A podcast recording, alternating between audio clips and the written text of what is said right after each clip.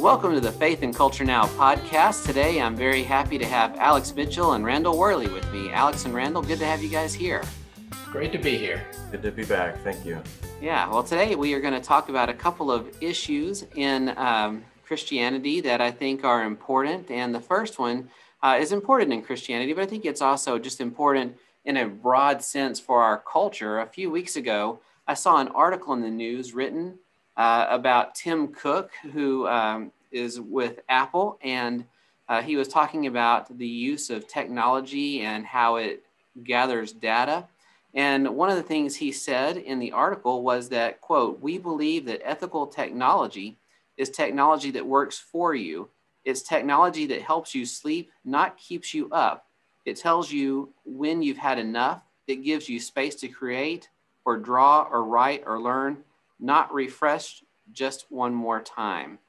And so um, he talked about how a lot of social media platforms gather information from their users and how they take that information for their own benefit.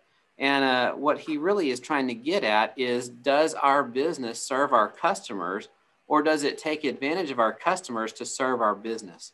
And uh, when it comes to how information is gathered about people and what people share and what people do on social media, I think these are really important questions. Clearly, uh, we all like to hit that refresh button and see if um, any new stories have come up from people we know or to see if anyone's commented on things that we've posted or other things of that nature. But what are your thoughts on ethical technology and how it should work for us and help us sleep at night as opposed to uh, keep us from going to bed when we should because we're just so addicted to to Instagram or whatever else. So, yeah, I, I saw that article uh, you sent it to us, and uh, I was really happy to hear that Apple seems to be getting involved on the humane movement side of things. You know, but because uh, I, I think they probably have some clout to make a difference in the in the market. I I, I don't know if any of you have seen the documentary or uh, the film uh, The Social Dilemma. Yes. Uh, and I remember watching that and just being uh, appalled at uh, how, what the money making model has become for these mega corporations like Google and Twitter and Facebook, where not only are they are they simply going after the money um, but they're creating AIs that create algorithms that exploit kind of neurological weaknesses in human beings. You know, there are certain patterns of behavior that we don't even consciously realize we're falling into. And uh, these AIs have no interest in whether it's morally right to exploit these kinds of things. All they're doing is generating the numbers that that have dollars behind them. Uh, mm-hmm. and, and, you can see a lot of the negative things. You know, we talk about fake news and the proliferation of, of, of false information and very. Yeah. But of course, if you have something really juicy that you're putting out there, it's going to get a lot of hits. And if that's generating money, then there's no incentive to fact check anything or or worry about the social or even personal consequences of these things on people that are consuming it. Um, mm-hmm. So I'm, I'm, I, I, believe it is one of the huge issues we're facing as a culture, and I think uh, I'm really pleased to hear that there are people that are trying to to to curb some of this, to to move us in a in a different direction. Yeah, I am definitely pessimistically optimistic. I guess is a way, because I I I don't trust Apple either. I don't trust Tim Cook. Yeah. And I feel like there is something that will come, will backfire out of this. But I definitely agree with this uh, motive. Uh, my wife and I were just sharing on our uh, so our, our YouTube channel um, about one of our addictions, and she said hers was social media, and she just everybody has a struggle with social media. I, I have that, but she was like, no, mine is much worse. And I had God convicting me and telling me, hey, you are on this way too much. And I could see the difference between her and I. And that's not the whole point. And again, I'm not putting on her on blast because she confessed it. And we have a, a video about that if you ever want to watch that. Um, but it is such a, it's just trying to pull you in. I see how they do reels and uh, Instagram, and they're just they're chasing the money and they're just constantly chasing your eyeballs. And today uh, is my day off of work, and so I was just kind of relaxing before I get to my personal work of working on my channel and I mean maybe doing stuff around the house. And I just wanted to relax. And I was on social media, and it just it just stressed me out. It did not bring me any peace and no relaxation. And that's kind of where people go for to uh, to bide their time to uh, uh, throughout their day, and it's not giving them rest. It's creating more stress. It's creating more angst because they're angrily clicking on things. Typically, um, I find myself searching for good news or just personal news about people. I'm like, I don't care about your political opinion, whether I agree with it or not. I just want to see how, how I, what, what's happening in your life. Yeah.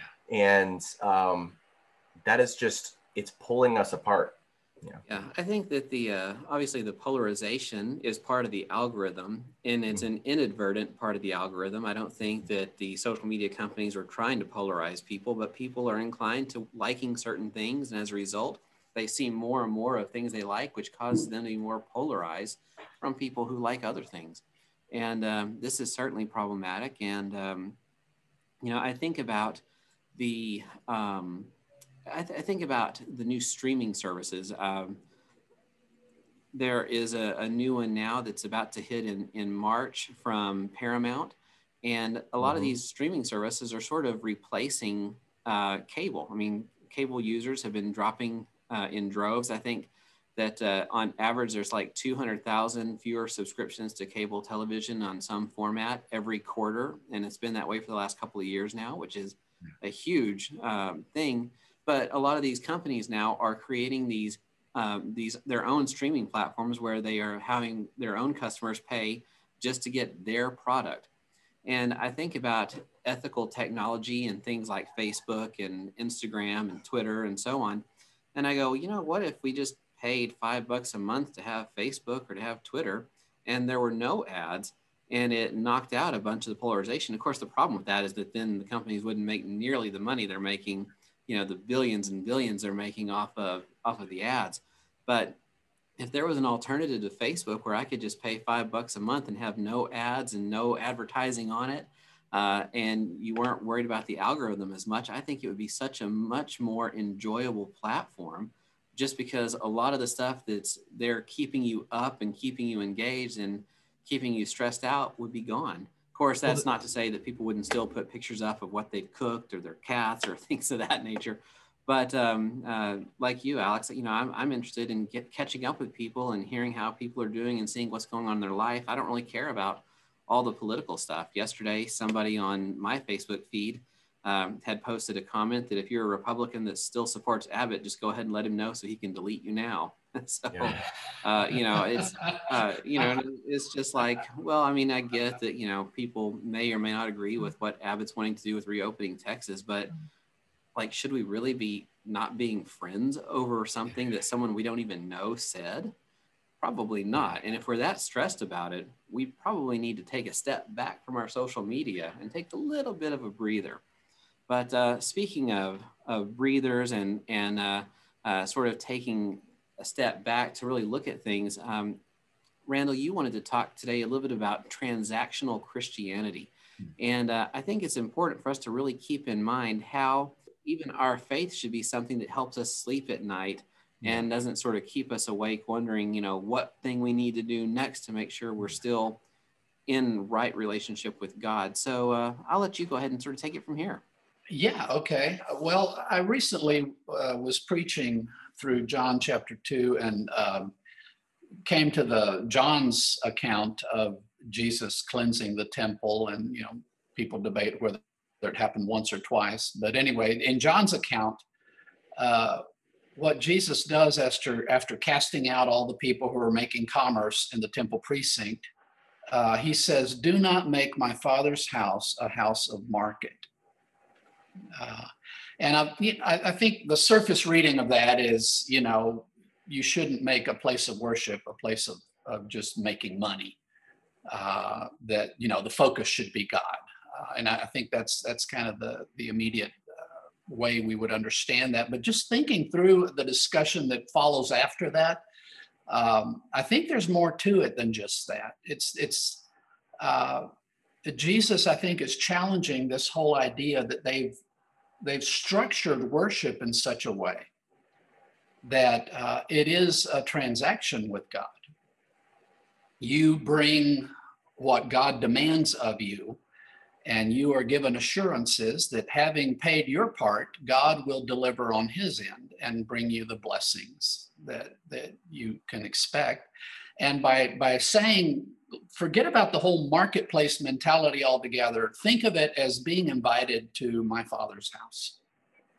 Uh, God is opening his home and welcoming, welcoming us in. And it, there's no transaction involved. It's, it's an open dinner table. You know, it's, it's that kind of, of, of an approach that Jesus is trying to to to communicate. And I, I got to thinking about it. You know, it's easy to look back on first century Judaism and be critical, um, but I think even in the Christianity of today, we have this problem, this idea of of transaction as the core experience of Christianity, where uh, you know, in, in the more uh, I guess, high church traditions, you have a whole set of rituals that are meant to guarantee to you that God delivers the salvation and the good things he's promising you.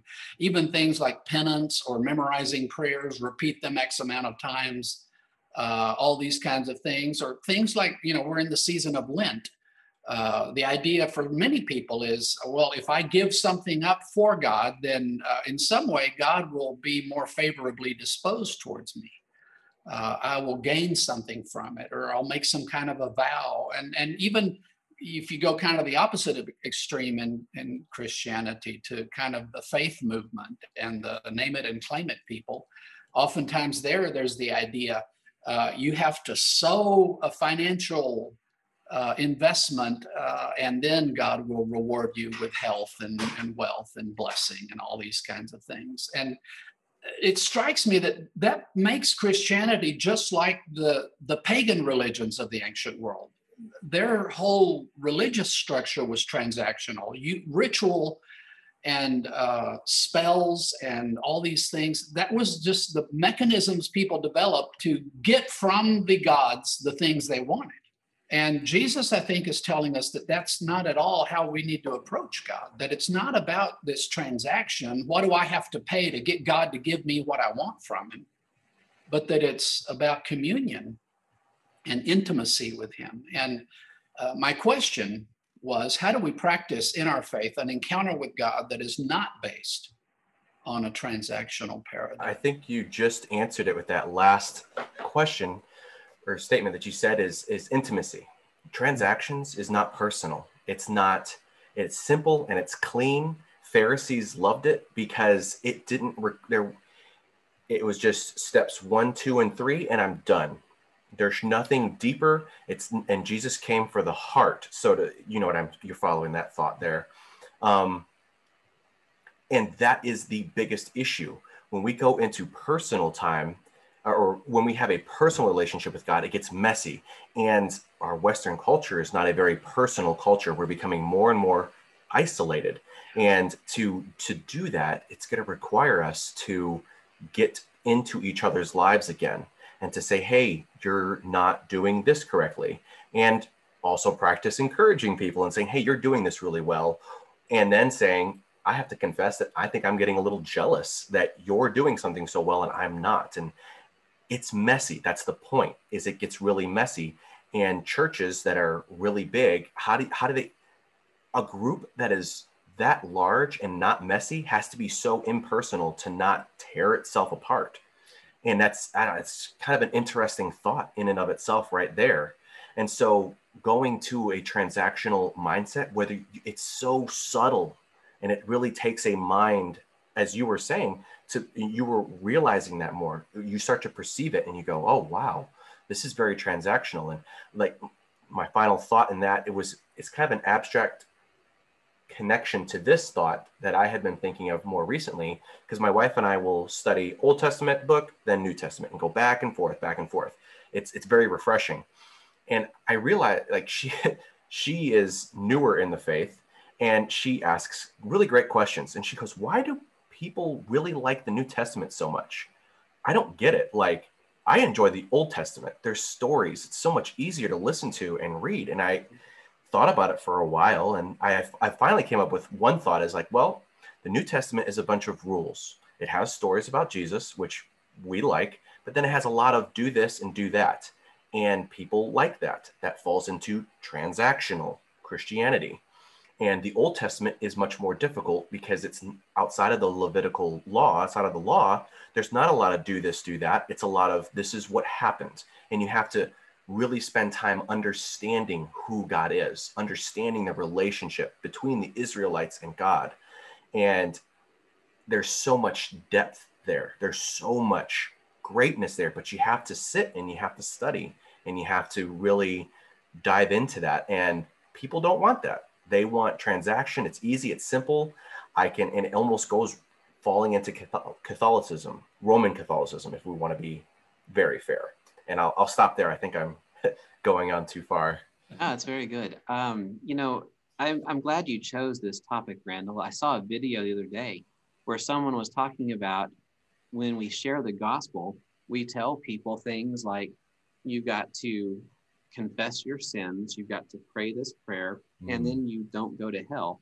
And so the idea from that is that if you do this and this, then you don't receive this punishment. And it's very transactional. And the person actually used the word transactional in the video that I saw. Um, you know, obviously we don't um, teach that. And, you know, in Christianity, we teach that salvation is by grace through faith. Yeah. And, you know, I mean, I think the sinner's prayer is a great way to sort of, you know, know for yourself that you've made this conscious decision to believe in Christ, but you're not saved by praying this prayer.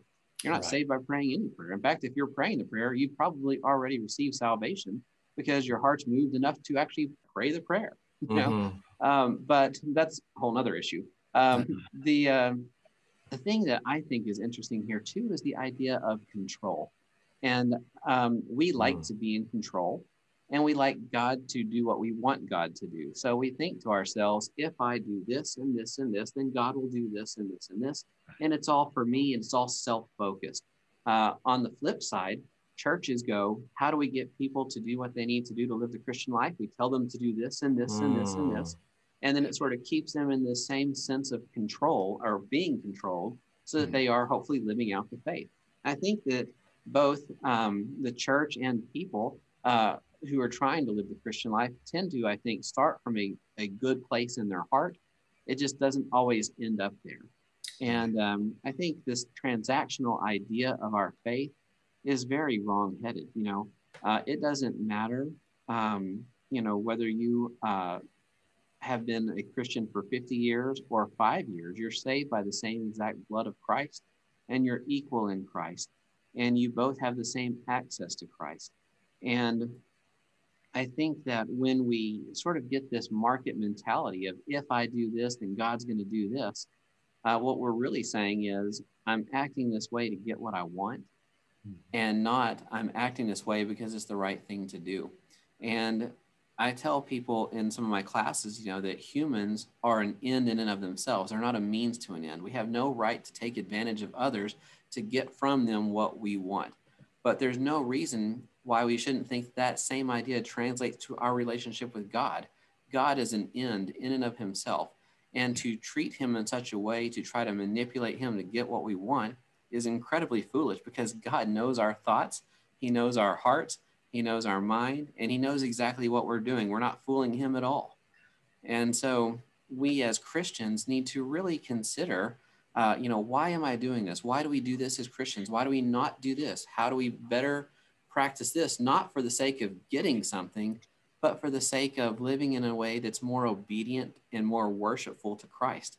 Uh, one last thing I'll sort of throw in here is that our current worship songs many of them tend to be very focused on the people Mm. in the congregation, not on the God Mm. we're singing about. And I think that does nothing but proliferate this idea that the faith is for me, not for um, the the um, you know the point of coming to God in obedience and worship and saying, I want to have a relationship with you. I want to be right with you, because I know that when I'm living within your will, I tend to have a better um, a better walk in life, just more peace in my heart and so on. Right? It's not about you know getting financially blessed or getting this job or this car or any of that kind of stuff. It's about being able to say, I have a clear conscience before the Lord. I can serve Him, and we can communicate together, which gives a deeper sense of meaning and purpose and fulfillment in life. Yeah, I, I think one of the things we struggle with in the Christian faith is uh, morality. And you talk about this, you know, you come in faith to Christ and, uh, you know, you begin, as Paul would put it, uh, in grace, and somewhere along the way, you step out of that into something else because we immediately tell new believers these are the things you're not supposed to do, these are the things you're supposed to do, these are the patterns of behavior that that should accompany the Christian walk. And we can fall into this idea that I have to do these things to maintain God's favor. Uh, Mhm. and, and it becomes even, uh, I, I think a lot of people that fall into this don't do so self centeredly. They just feel like this is what God wants from me.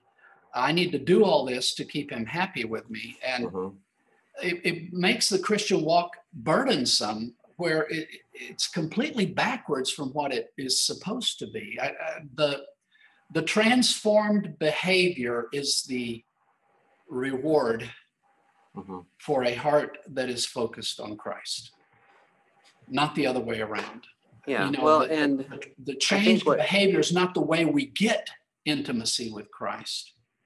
But as as we are as we are in Christ and and near to Him, and our hearts are focused on Him, He transforms who we are, so that what we're doing changes. But if that's not the order of things, uh, and and the just the behavior change is not the result, but the means by which we're trying to get there, uh, then Christianity becomes a huge burden. Yeah, I think the word that sticks out in my mind here is guilt. You know, when we try to work our way into a good relationship with God, we are very guilty because we never do enough. Right. But when we work out our relationship with God, He changes our desires to uh, help us sort of want to live in such a way that is pleasing to Him because we're close to Him, and it's it's good to feel close to Him. You know. Yeah. Um, I, I- I think uh, this is really good. This is really important. I think it leads very well into our next topic, um, uh, which is Alex's. And Alex wanted to talk today about Ravi Zacharias and a little bit about the issues of his sort of fall from grace, if you will. Um, and so, Alex, I'll go ahead and let you uh, kind of start us off here. I think want is a strong word for this topic. uh, it's I think it's it's just been something for maybe a lack of a better word haunting me. And I wouldn't even say that he was somebody who heavily influenced me. I just know that he was a person of great influence in my realm of Christianity. And I respected him a lot for uh, what he had accomplished.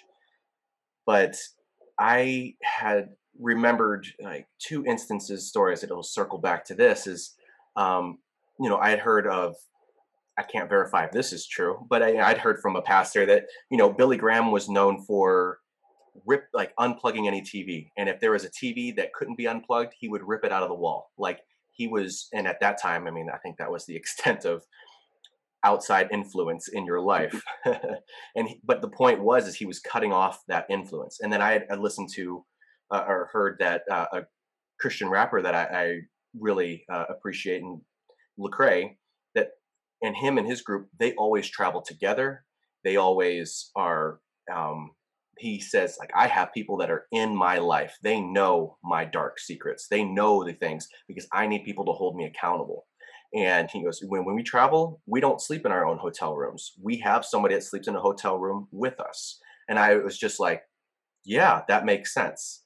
and how in the world did this dude like why is there why do we trust people like i don't get it nobody in the bible except for jesus ended the race strong. I mean arguably paul because i mean we don't really know the ins and outs but it really made me reflect on when he said i finished the race strong and i just go wow this dude did because i can't think of anybody else who really finished the race strong. Like everybody else in the bible. King david a man after god's own heart royally messed up. Why do we keep thinking that people that are doing great things for the Lord, or we mistakenly, anyway, now we don't get to that, but are doing great things for the Lord, think that they're infallible and that they're not going to stumble? Why is there not always a level of accountability that we are having where we need to be vulnerable to to people somewhere? Because it always seems like church staff, all these types of high level people understandably so, they're cautious about their life because it can be misconstrued and it can be misquoted and ripped their lives apart. I get that, but if you can't, I, I you know where I'm going with that. Like you need to have yeah. people in your life. You know, I don't know if I feel like it's as much that people feel like they are in, you know, infallible or you know in a place where they're beyond falling in prey to certain things like this as much as it is that um, with power comes. Um, Don't say great responsibility. Well, no, not responsibility. I was going to say with power comes influence, mm-hmm. and and with influence tends to come pride.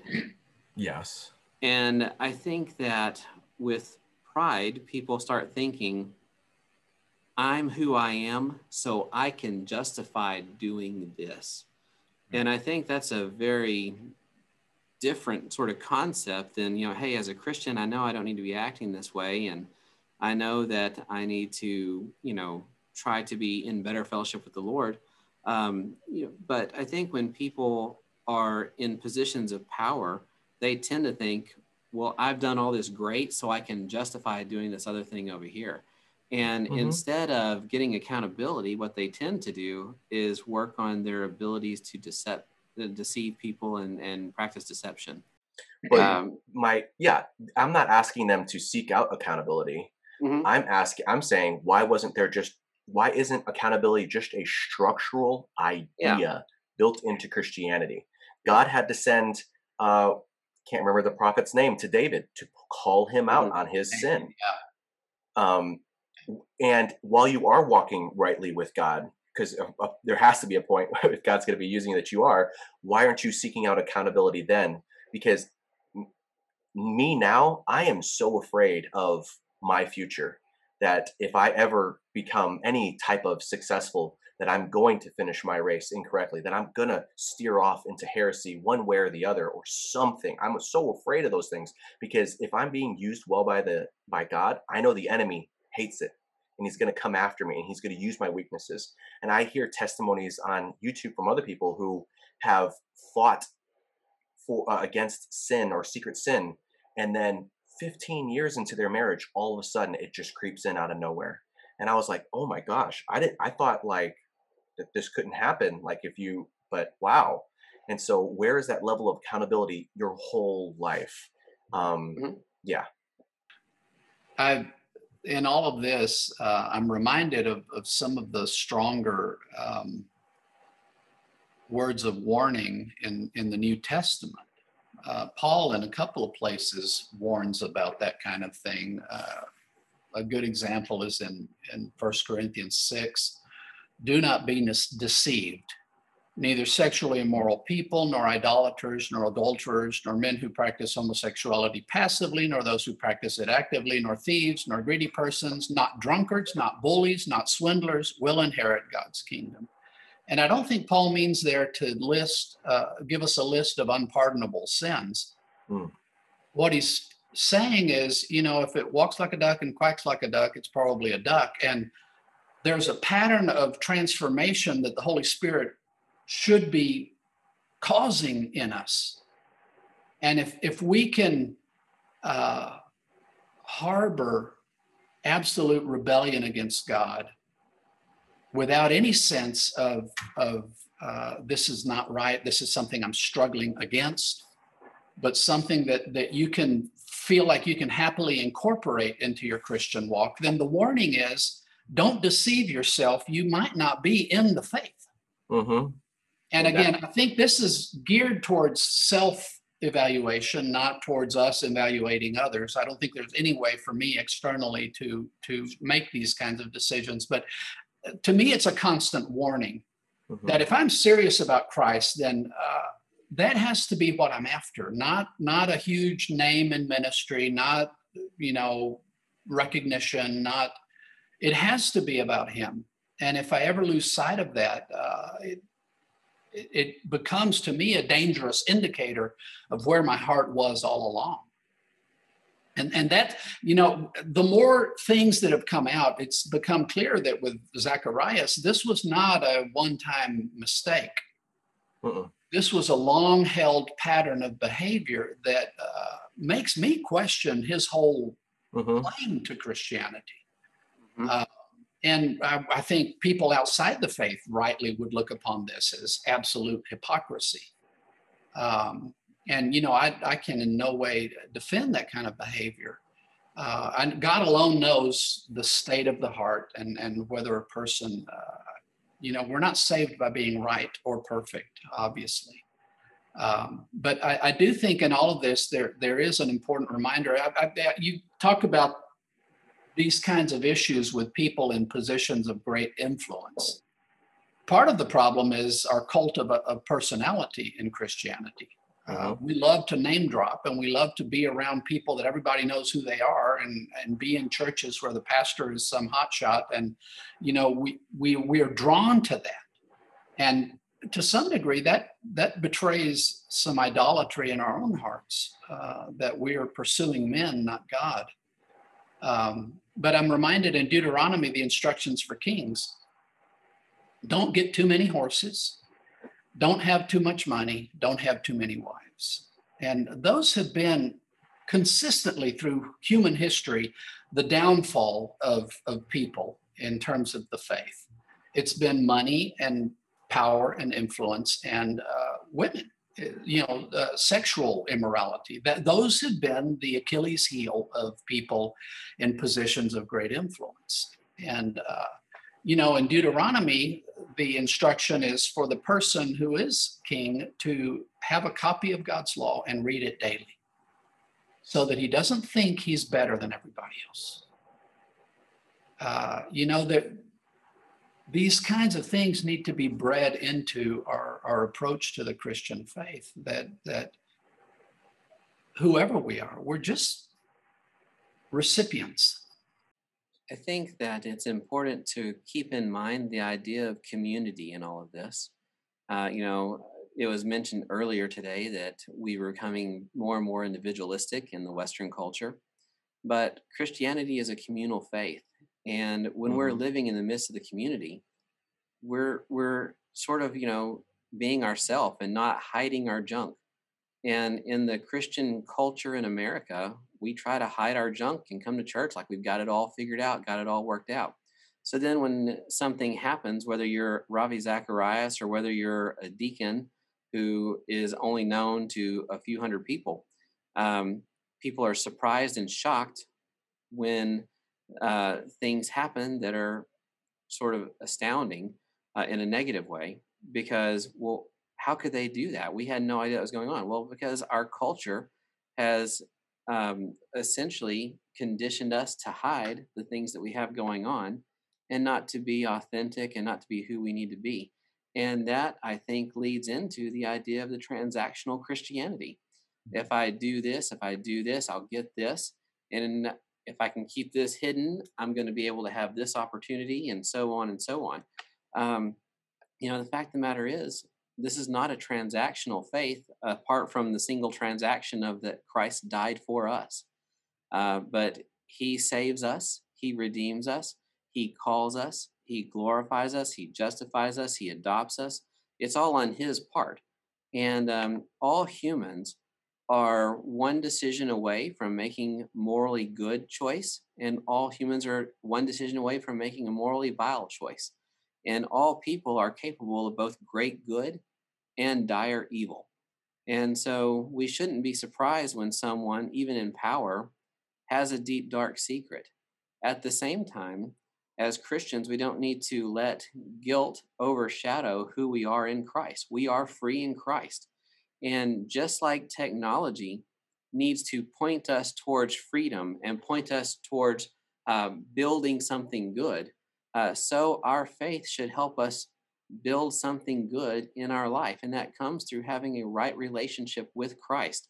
It's not about doing this and this and this, it's about being right with the Lord so that He can direct our path, so that He can lead us to do the things that are right. And when we sin, we confess that sin, we pick ourselves up by the bootstraps, and we keep going.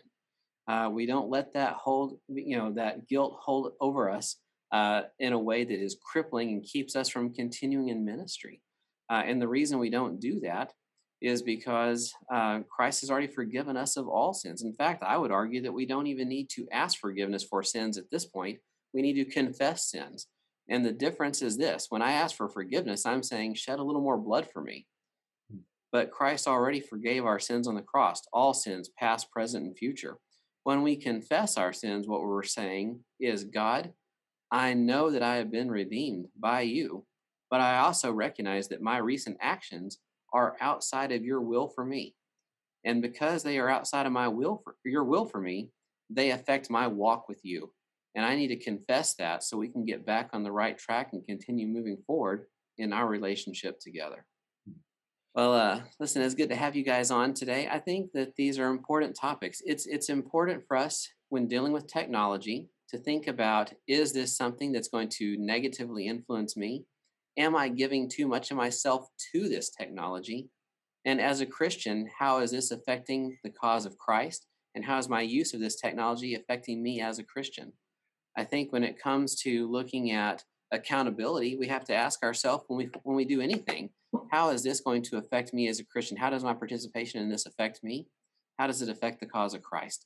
And if it's not a good not a good effect, then we need to either get some accountability to help keep us from it, uh, or we also need to um, you know sort of realize where we're at and figure out what needs to to happen there. Yes, sir. I, I did have a closing thought, and it's something that um, my wife is. She's from South America, so she comes from a different culture that is much more intimate, much hmm. more mm-hmm. into people's lives, and that has definitely been a struggle with her here, um, even with good intending people Mm-hmm.